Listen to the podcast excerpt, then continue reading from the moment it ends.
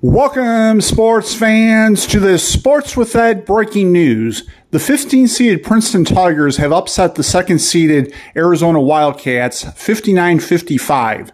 They scored the final nine points and held the Wildcats scoreless over the final 4 minutes and 21 seconds to earn the victory. If you recall, in 1993, the Arizona Wildcats became the first second seeded team to lose a first round match when they lost to Santa Clara that year. Stay tuned to Sports with Ed for further updates.